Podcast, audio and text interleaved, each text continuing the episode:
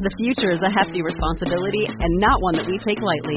But then, taking things lightly has never been what Hefty is about. That's why we've created the Hefty Renew program that turns hard to recycle plastics into valuable resources like park benches and building materials. To participate, simply fill up an orange Hefty Renew bag with accepted items, tie it up, and drop it in with your regular recycling. That's it. It's that easy. It's time to rethink recycling with Renew. Particular valued resources may vary by geography. More info available at heftyrenew.com. You're listening to Talk with Renee Dalo, episode number 103. Talk about skills you need to teach online with Lynn Resnick. Lynn Resnick is an educator turned photographer whose own love story and marriage inspires her to document the love of other soulmates. She finds joy in supporting her couples and connecting with industry peers. Lynn's goal is to support couples throughout the planning process and to capture their unique love and wedding day vision in timeless imagery. Always an educator at heart, Lynn is committed to building opportunities for connection and learning within the wedding industry and beyond.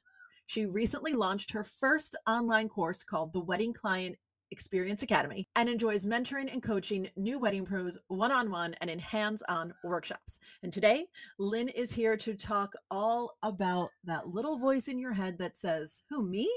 I don't know that I could teach online. We're going to be talking about online courses for the next couple of weeks because it's something so near and dear to my heart and business. And so I hope you'll join us on this mini focus onto online courses. So grab your notebook for this one, friends. Go grab your tea and let's talk it out. Welcome to Talk with Renee Dalo, biz chat for wedding pros and creatives. Tune in every week for no BS real talk from industry experts that want to help you thrive in your business and your life.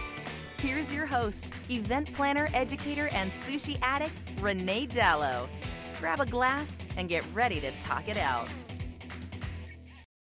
Hey, friends, we're back. I mean, not the podcast. Obviously, we've never gone away. I'm talking about weddings. At least here in Los Angeles, I can tell you we are all experiencing the whiplash and the crush of client expectations, in person meetings, and like, well, all the things, big and small, that we do for our businesses every day. One of the best things I ever did for my own business was to outsource as soon as I was able. So now that bookings are back, you might also be feeling the pull to outsource. And so I want to remind you about our good friends at Bench. Bench is not just bookkeeping anymore, but they are now an all in one tax and bookkeeping solution at prices that honestly can't be beat.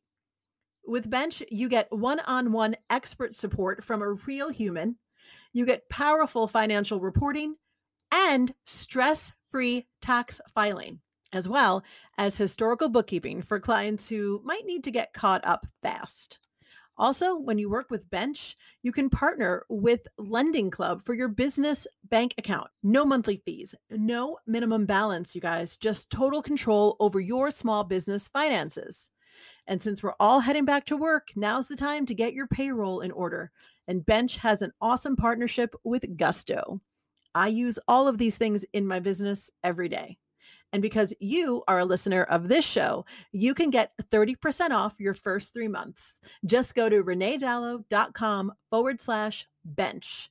That's reneedalo.com forward slash bench. Let's get back to work and let's get to outsourcing, baby. Now, on with the show. Hello, hello, friends. Thanks for joining me for another episode of Talk with Renee Dalo. That's me, your host, Renee Dalo. I mean, where else would I be, right? Uh, this week we are joined by the very lovely Lynn Resnick. Lynn, how are you? I'm doing well. Thanks for having me, Renee. I'm so happy to have you here. Uh, we're going to nerd out today listeners and talk about one of my favorite topics, which, if you've been here for any length of time, you already know that I could talk about this at length. We are talking about skills that will help you teach online courses. Lynn, I am thrilled for this topic. Me too. I'm so passionate about this. Uh, got a background in education, and so this makes me super happy to nerd out with you today. So I love that you started as an educator and then you became a photographer, which is so unlike my journey, which is like I've never been an educator. I started as a wedding planner and then became an educator. So like oh, I just love this different perspective. What made you decide to like take the leap into online courses?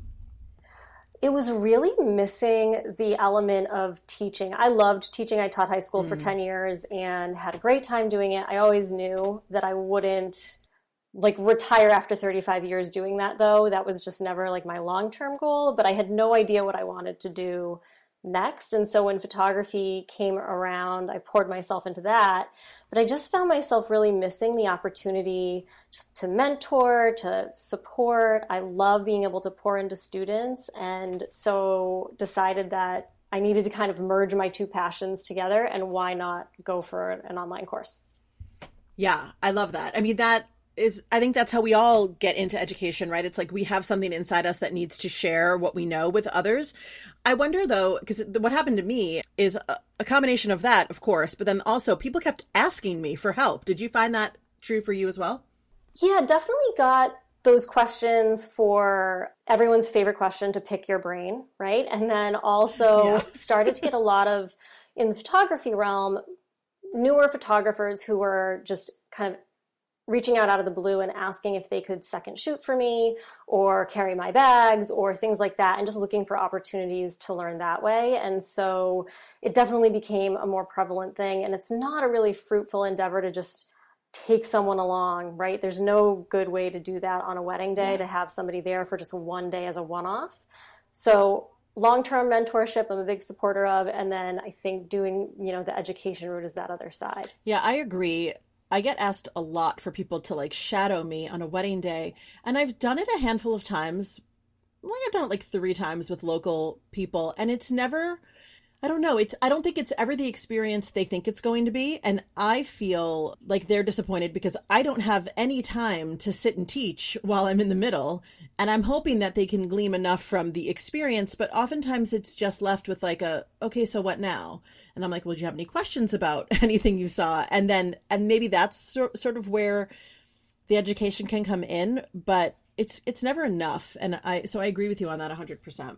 Yeah, it's just tricky when you're doing it for one time. I also think it's so relational with our with working with couples and supporting couples and as a photographer, you're literally with the couple for, you know, several hours throughout the day, kind of from getting ready right through the reception. And so if I also want to vet that person that I'm going to have with me too. I don't mean that to sound at all negative, but you just need to make sure it's a good fit. It's a personality yeah. fit. They're going to bring the right energy to the day. And doing that as a one off, just, I just found that didn't work. So yeah. I really liked the idea of being able to, you know, commit to somebody long term for mentorship, but then also be able to reach more than one person by sharing education in a different format, like a broader forum. Yeah, I agree. I mean, that wedding day, the wedding day help is a vibe for sure, for sure. So all right, let's get into talking about the skills that we need in order to teach online because I know that there are listeners out there who during the pandemic were thinking about pivoting. Maybe they didn't feel super confident about it, right? They may or may not have started an online course. I get I get emails from people all the time that are like, "Well, I started and I have an outline, but I didn't do anything else." And so, my hope with this episode and, and with talking to you, Lynn, is to sort of give people a, a, little bit of a boost to say like you might not even know you have these skills and you might already have them. Yes i totally agree. I think we generally do have the skills and if you don't you can learn them and i hope we can dive into them and help shed some light on them today to get people you know moving again. Awesome. So first thing let's talk about is like the different ways people learn right? Because when we talk about online courses i think everyone gets an image in their head of an online course that they've taken right? So um, we all think it's just been our own experience, but I know myself, I'm kind of an education junkie. I've taken, I mean, I don't even want to count how many online courses, probably a hundred at least. And the formats can be very different. And what I learned over time is that the way I receive information also changes. So what are, what are your thoughts on that? Well, one of the things that I had to take a class on, you know, way back in college for uh, when I was getting my education degree were on multiple le- learning styles and Gardner's multiple intelligences. So we know that people have different strengths in different areas. And um, there are four main ones that I tend to focus on. And I think that we do, we have each of them. We all have each of them, but that there tends to be ones that we are really heavily into one over the other. And that's kind of that sweet spot for how we're going to really be able to process and keep that information that we're learning. Yeah, like I I know for myself, I, I'm a big reader, right? I, I mean, I could read a book a week if I if I had the, the time and space, right? So for me, when an online course has like, and here's a whole syllabus for you to read along, I'm like, yes, thank you. Absolutely. Yeah, reading and writing, that's definitely one of the four kind of major ones that I always think about when thinking about different learning styles. I'm a big writer too, which is why when I go to conferences and things, I always bring an old school notebook and a pen with me because I remember so much more of what I write down than if I'm typing notes. Plus, it's eliminating, you know, that need to like check my email and multitask, which is just kind of the death to all actual comprehension for me. Yeah, I'm the same way. Um, I'm a reader, I'm a writer, I'm a journaler. Um, and I think anything I write longhand always sticks more. And my, my clients, actually, my wedding planning clients sometimes giggle at me because, you know, we have very robust like CRM software, but I'll still take like a clipboard with actual printed out like timelines to our meetings so that I can jot down notes. And they're like, oh, I thought you were paperless. I'm like, listen, I'm, I'm always trying to be paperless, but it's probably never going to happen. right? Sometimes the paper is what you need. yeah. Okay. So reading and writing is one. I feel strongly about that. I know visual is another. Absolutely. And that's when I think that creatives in the wedding industry in particular and just creatives in general will really flock to as the one that a lot of people would say that they are. And besides the writing for me, visual is definitely next. So, you know, being able to see slides or um, watch those YouTube videos that tell you how to do something taking you through it step by step with those directions, right? That's why IKEA does those directions without words. yes. Because there are so many visual learners. Um, and another one is auditory, which speaks to how successful podcasts are. These. Right. I mean, it technically are consuming. Yeah, it's what everyone's doing right now. So pat yourself on the back. You're you're learning auditorially or auto that, auditorially. You're an auditory. There you learner. go. That's what I meant to say. Go with that. We'll go with that. Yeah, and then the last one that's kind of a big group is a kinesthetic learner. And this just means that you learn by doing, getting in there and trying it yourself. That's going to be the best way for you to kind of remember the material. It can also mean that you are active while taking in information. So that might mean that instead of listening to podcasts when you're driving, to remember that information better, you need to be on a run or doing a workout or cooking something. Anything mm-hmm. that kind of has you active can also help you to just kind of hone your mind in and process that information as a kinesthetic learner. You know, as you say this, I believe that I am a reading, writing, and kinesthetic learner because I will tell you, I cook a lot. I love cooking. It's like one of the things that I find pretty meditative. And if I'm watching a Bon Appetit cooking video, do you know that I have to watch it multiple times and then watch it every time I cook that thing again? But if I were to read the recipe, I'd probably remember it more. Isn't that amazing? Yeah. Yes, that is a perfect example, right? Yeah. I just thought about that because my husband always laughs at me too because there's like this one particular Bon Appetit dish and he'll be like, oh, make that again. And I'm like, I got to find the video. And he's like, seriously? You still have to find the video? I'm like, yeah, I can't remember. And it's not even a complicated recipe. It's just like there's something in my brain that makes me think like, well, that'll be there for me later. So I don't have to really like invest in it. Maybe. I don't know. Interesting. Yeah, and if your number one strength is in reading and writing and you know that, then whenever you really want to commit that to memory because you're going to travel and you don't want to have to worry about it, like yeah. write, it, write down it, down and you know you have it. yeah, it's funny too because like even when I was an actor, when I was doing, you know, theater full time, like professionally, um, I would always write out my lines longhand. Yeah, to learn yeah. them, to memorize them. Yeah, yeah, to memorize them. Yeah, exactly. How funny when we are creating online courses, do you think it's probably a smart move, right, to sort of somehow engage with all of these learning styles in the one course? Yes, okay. I definitely do. I think if you can diversify your lessons and, you know, hit multiple learning styles in each lesson or over the course of different lessons, you're going to have a really strong course that speaks to all learners and is going to keep everybody engaged just from like the diversity of not doing the same thing for 10 lessons in a row or 20 lessons in a row. Right. So if we break that down into online courses, for that we mean so visual could be slides or it could be yourself on camera, right? Yep. Yep. And auditory is just yeah. like talking over the slides or maybe a separate podcast that relates? Yes, or it could just be that you offer, you know, both file formats. So if you have slides that you're covering or it's you talking on camera, I would think especially for that, if you can break the audio out of that and offer it as a podcast file as well. that's just purely audio. If you also think about like the way that we live our lives and how busy we are right now, I hope no one is watching those videos of you talking right when they're in the car. But they could definitely be consuming that stuff podcast format in the car. I mean, in Los Angeles, you probably you probably probably could with all the traffic, but no, we don't recommend it. Obviously, um, exactly not recommended. not recommended. What do you think about the kinesthetic learning style, though? How do you do that on an online course? So for me, I think about that as people needing to stop and and implement mm. before reaching the end. So how can you make an online course somehow interactive. Maybe there's a slide where you're saying, okay, pause this presentation here, take out a pen and pencil and do this brainstorming activity or go, you know, create this email that you're telling them to create or whatever that might be. But is there a place or places where you can actually stop them um, and have them actively participate in the lesson that you're doing. I love that. Would you also consider like, hey, there's a worksheet that goes with this lesson, print it out and follow along? Or like print it out and maybe yes. journal along? Yes, I think that's a great way to do yeah. it. Whether it's journaling, I know you know people do workbooks as mm-hmm. well, and so if you had a whole workbook and it's going to kind of lead them through, but thinking about for each lesson something that they can be doing to forward their own goals and implement the things that you're teaching like right as you're going along that's great. I love that. And then reading and writing, you would say that would be like an ebook version of a course? Yeah, ebook version. You can even think about it as um, if you're dropping new material or if you have a section where you're just going to have maybe you have the transcripts for the audio and visual that you are providing because you know that some people really like to read and write and want to be able to like go and highlight the pieces they want or something like that.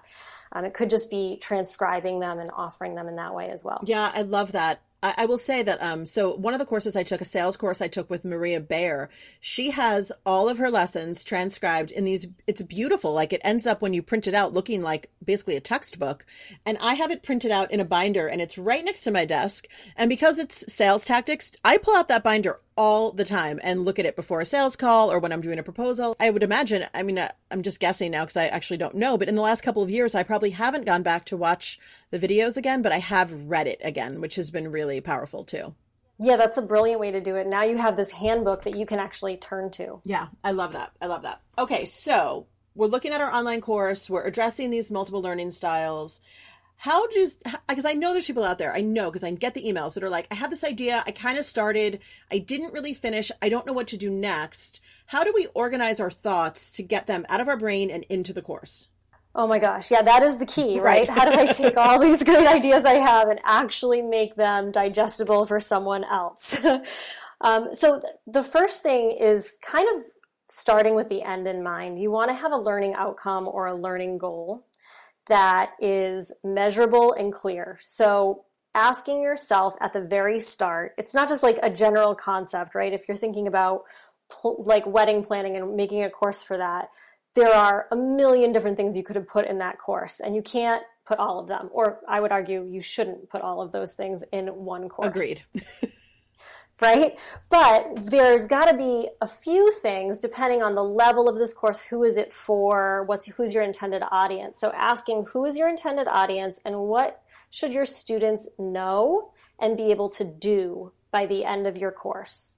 I love that. Get those goals really clear so that you can then plan to help them meet those goals by the end. I love that. So, like for my wedding management course, when I started, my whole goal with that course was to get wedding planners to move away from day of coordination and to, after the course, be able to implement and change their service package to wedding management. Like it has to be that specific. Otherwise, I think, for at least for my mind, it's too much material to cover, like you said.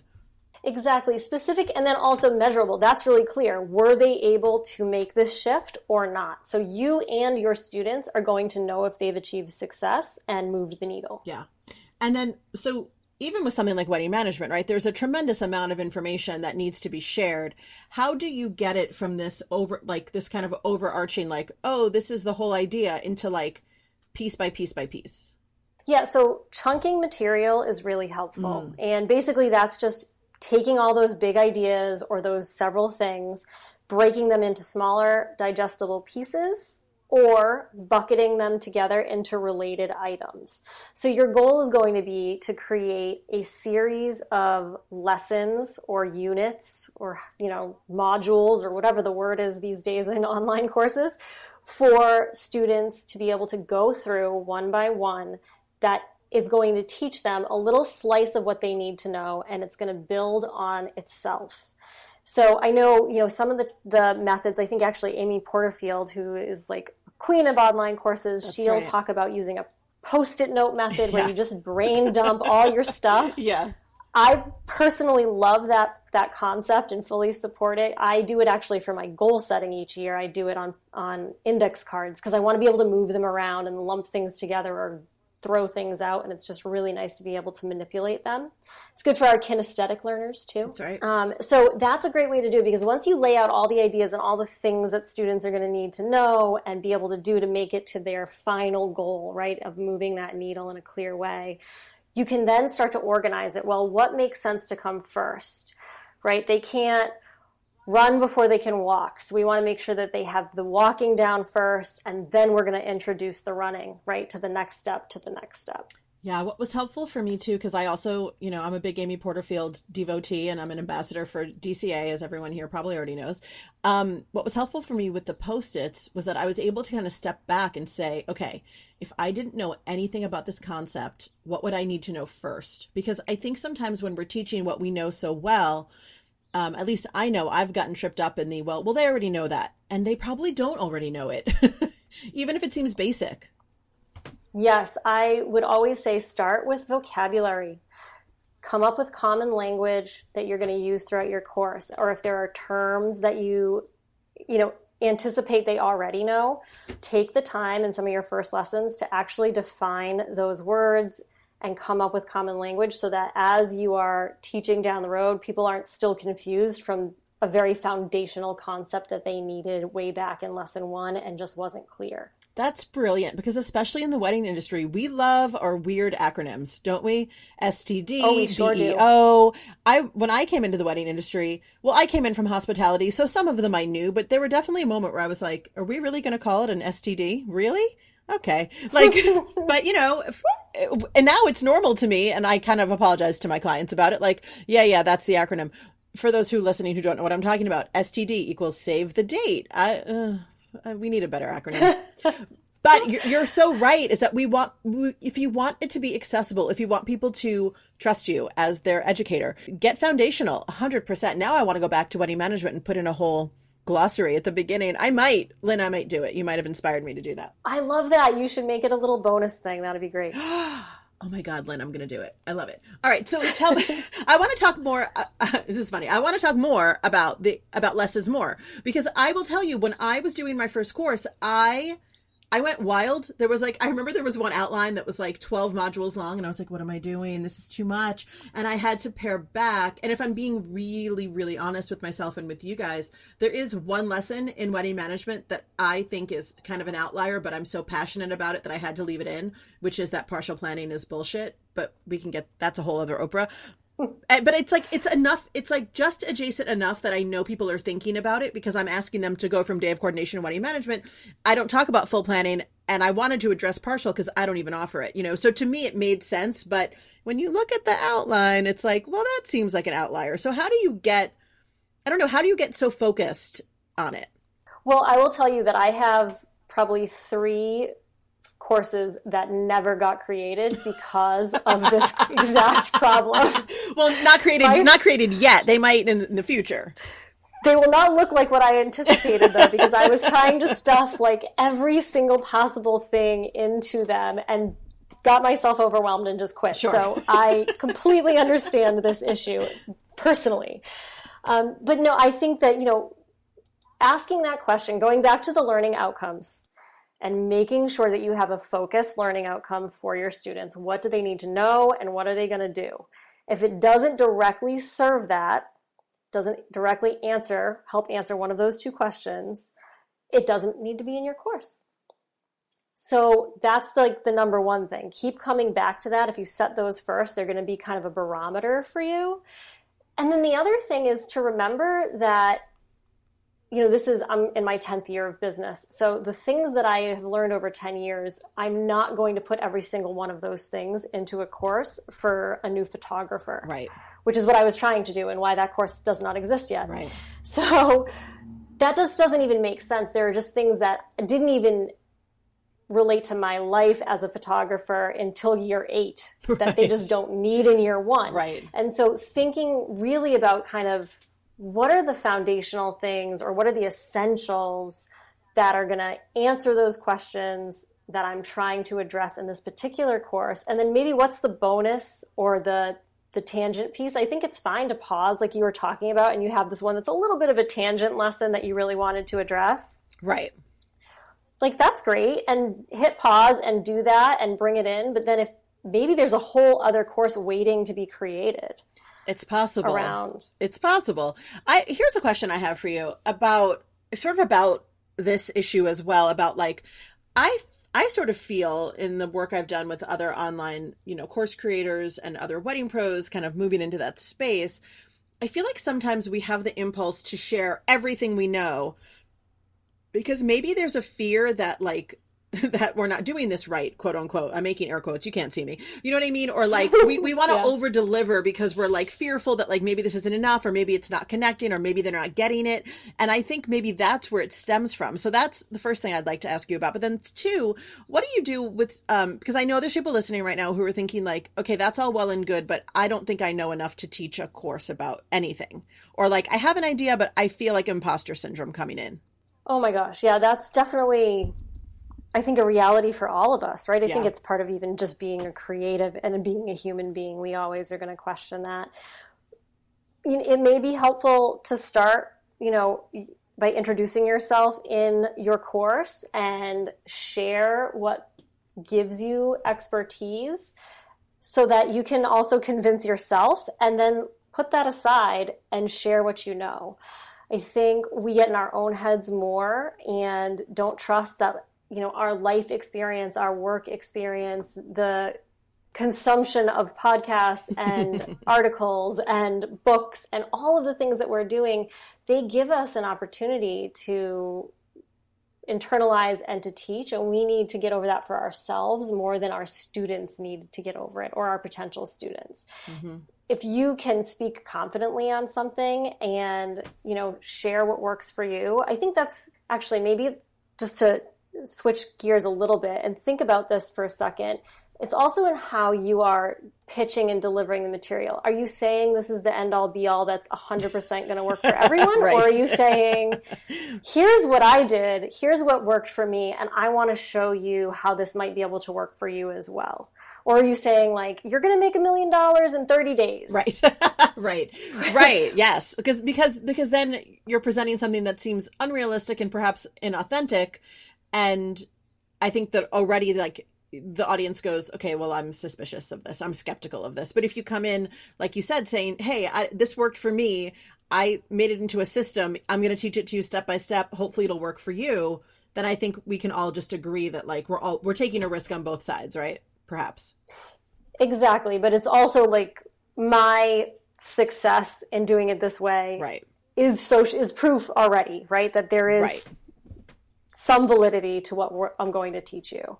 But I think that more kind of coming at it from a place with a little bit more humility Mm-hmm. is going to make people just naturally trust you more because, of course, there's no silver bullet that makes you a million dollars in Right. 30 days. Of so course. isn't it much more realistic that we need to give something a try, but you know, I've thought this through, I've tried this, I've made mistakes and learned from them, and now I'm going to share them so that you don't make those same mistakes. Absolutely. And as far as the imposter syndrome stuff goes, because I agree with you, we all, I mean, every day, right? Like all the time. Especially, I'm a big fan of like, I have 8 million ideas. I'm an Enneagram 3. I'm constantly in motion. And a lot of times I'm just like, eh, we'll see what happens. Let's try it, right? Let's go for it. And so I feel like I'm constantly in a state of like, well, it may or may not work. And and there is always a little bit of imposter syndrome there. But what I always lean back on in those moments is that, you know, for better or for worse, the things that I teach are all through my lens, right? So I, I might take a concept. So we have a course on consult calls, right? Like a mini course on doing consult calls on video with with clients. And that's something I've been doing for years and years and years. And maybe some of the concepts in there are taught elsewhere, but they're not taught by me through my pers- perspective with my twist on it. So when you had said earlier about like we're all digesting information all the time, like all the podcasts and all the articles and stuff, I agree. I think the twist is you have to make it your own. That's such a great point. And it's the reason why, even though there might be another course out there, even though there might be another resource out there if you feel called and you know driven to share your perspective on something and you think it will help people then do it Exactly. Because there's a bunch of cl- classes on wedding planning, right? There's a bunch of classes on wedding photography, but there's only one ca- class taught by Lynn with Lynn's perspective. And that's what's important. Yes. Yes. 100%. So we talked a lot about styles of learning and skills that, you know, that we can master. What are some skills that you think people get sidetracked by or, or distracted by thinking that they're more important than they are? Yes, I think that there are a few that, and I know that have put me off personally and kind of made me false start as well over the years. And one of them is comfort on video. So, yay, podcasting, because I don't have to look at my face. That's right. but I think comfort on video is something that maybe other people are getting better with just because video is taking over our social media world in so many ways. Yeah. But I know a lot of people are uncomfortable with that. I don't think you have to be super comfortable. I think you can speak over slides or you can do it as a podcast style thing mm-hmm. or you can turn the, you know, the screen off and deliver as you need to. Um, but you don't need to be super comfortable. You can also push yourself to try it. Yeah. Um, but being, you know, this TED Talk style deliverer of information, not something you need. Yeah. I, in my first course, never showed my face on camera. Exactly. And, yeah. and I think people were surprised by it because I used to be an actor and I'm fairly uh, active with my face. I guess not not as much as probably people expect me to be, but you know, I'll do a I'll do an Instagram live. Uh, you know, in general, I'm comfortable in front of the camera. But when I was putting together my first course, the amount of work it took to get it ready to go out into the world um, was so overwhelming to me at the time that I recorded most of my first course like in the middle of the night because I was still working with wedding planning clients way more than I um, am now. And that was the only time I had. So I was like, well, I'm not going to get all dolled up at like one in the morning and record myself. So talking to slides, you know, was what it was. And it was very successful. So I agree. You don't need to put yourself on camera. Now, I will say in the mini courses since then, I will do like a video introduction with my face because I do think people do want to know who they're learning from um, but again, that took me like years to get comfortable with. Yes, and you can also, you know, put that slide in there that has a picture of you, share a little bit about who you are, and you're still we're all showing up, hopefully, right? If you're going to be pitching a course yeah. on social media and you're talking about it, it's on your website. There are lots of other ways for people to kind of get to know you than having to see your face on video and speaking directly to a camera. So if that's something you're not comfortable with, it's not a reason to not put your first course out there. And then, like you said, as you get more comfortable, build up to that. Yeah. Okay. What else? What are the other things that people get distracted by? So in a similar vein i think is having that ted talk or toastmasters level of speaking confidence or having to have a recording be 100% perfect. And you know worrying that you have to start over you can't mispronounce a word you can't make a little tiny slip up something like that. It is all recorded oftentimes and so there is the ability to fix that but also i think it's really human and natural to stumble over a word and then just keep going and acknowledge that and move on and it kind of will make you more relatable in the long run. And it's people are not unless you're teaching a course on toastmasters you don't need to have a toastmasters level of speaking. Yeah i know that there are mistakes in some of my courses but i leave them in because it makes me i always wonder if people think somehow it's like so edited or like or like we sound like robots or something right? Like sometimes um early in my in my former podcast uh, I used to have another podcast called Rock Your Wedding Biz, um, and I didn't realize this until way way into it. But my, our editor was taking out all of our breaths. oh, right. And when I listened to them, I'd be like, wow, this sounds so sort of sterile. And then later was told, oh, yeah, every time you take a breath, I edit it out. And I'm like, why? I mean, people know we're breathing, right? So I always think about that as kind of a little funny because it's like, yeah, we breathe. Sometimes we make a mistake, we hesitate. Sometimes, you know, I don't know, we hiccup. Like, it's fine. Absolutely. I've, you know, been reading before and had to turn a page and you're like, oh crap, it didn't, you know, I turned to the wrong page. I right. said, you know, whatever.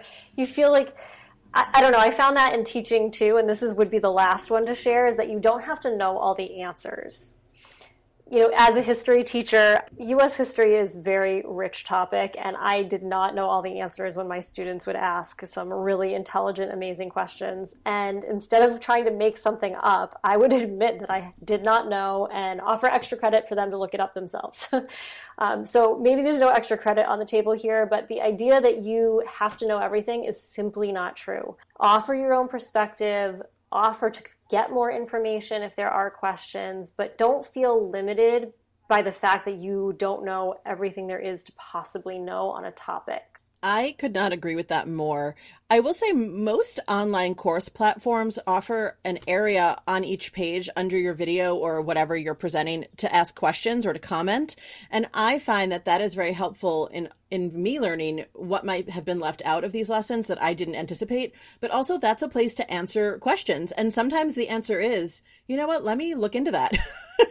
you know? Or does anyone else have this experience? Who else is taking the course? Like let's get some like group work or group think on on this and that's okay.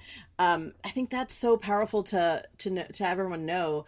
Um and lynn i'm so glad that you said that because again i go i go back to this i'm no expert who am i to teach sort of mindset. It's like you just have to be and amy porterfield says this a lot you just have to be um, she used to say 25% ahead of your of your student. I think now she's said 10%, but you you don't have to be 100% better than the people you're teaching at whatever you're teaching. You just have to be a little farther down the road. That's such a great way to put it. And that's exactly exactly right. I completely agree. So Lynn, tell us about your course. Yeah, so my course is called the Wedding Client Experience Academy never one for short names apparently over here and um, basically it's all about creating an impeccable client experience from the inquiry through the final delivery of whatever your deliverables are at the end. So it covers four pillars. I call them pillars of client experience, which are communication, appreciation, education and being a resource. Mm. And there are 10 lessons that are delivered that cover these four pillars in depth. And they're actually, it's an email course, so it's chunked out into visual bits, odd podcast style, auditory bits, um, reading and writing kinesthetic. So we're hitting on all four of those multiple learning styles we talked about when we first started today as well. I love it. And it gets delivered into your mailbox. It does, yeah. Oh, so it comes that. out twice a week, two days a week over the course of five weeks. There are 10 lessons. And for the second launch this fall, it'll have a Facebook group as well. Oh, I love that. I love the little additional group. I love getting everyone together to talk, frankly. I that, obviously I've named this podcast talk, so obviously that's my that's my love language. Um is who is it for? Is it for photographers only? No, it's actually for anybody, I would say kind of zero to five years in the wedding industry that's looking to really firm up workflows and client experience and, you know, bring that up a level in how they cater to their clients.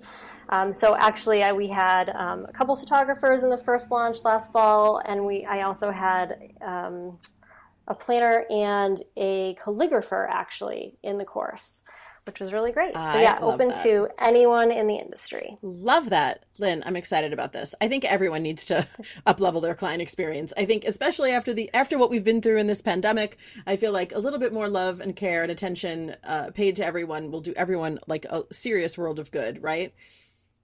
Oh, I agree. And hopefully we can get back into um, not just putting out fires, but right. anticipating anticipating needs and doing the fun side of client experience. Oh, I'm a really good fire putter outer at this point. It's like my whole existence, right?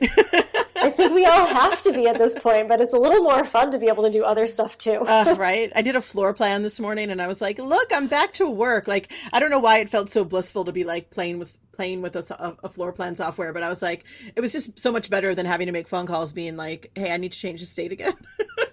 it didn't involve pivoting, so right, it felt really right. good. Yeah, Lynn, I love it. Where can people find you on the internet, Lynn?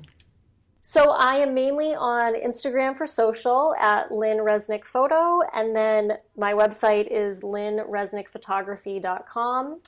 And uh, there's a page on there for the course as well, so you can kind of sign up to be on the waiting list for that and check out all of the uh, latest work for my lovely soulmates. Love it. Lynn, we're going to link to all those in the show notes, you guys. So if you're driving, don't feel like you have to jot all that down because, as usual, we've got you. Oh, online courses. Y'all, we're going to be talking about it most of this month because honestly, and I know I've said this and I know you've heard it, but I'm going to say it again. Online courses changed my life. Not only taking them, but creating them. So there's so much possibility here. And Lynn, thank you so much for being here to share what was possible for you as well. It's just so powerful. Thank you so much for having me, Renee. It was such a pleasure. Lovely, lovely, lovely. Anytime, Lynn. We'll have to have you back sometime to talk about anything else, literally. All right, friends, thank you for spending your time with us today. I know your time is valuable, and I especially right now, and I do not take uh, I don't take it lightly that you spent it with us. So we will see you next week, same time, same place. Bye for now. All right. Thanks for listening to Talk with Renee Dalo.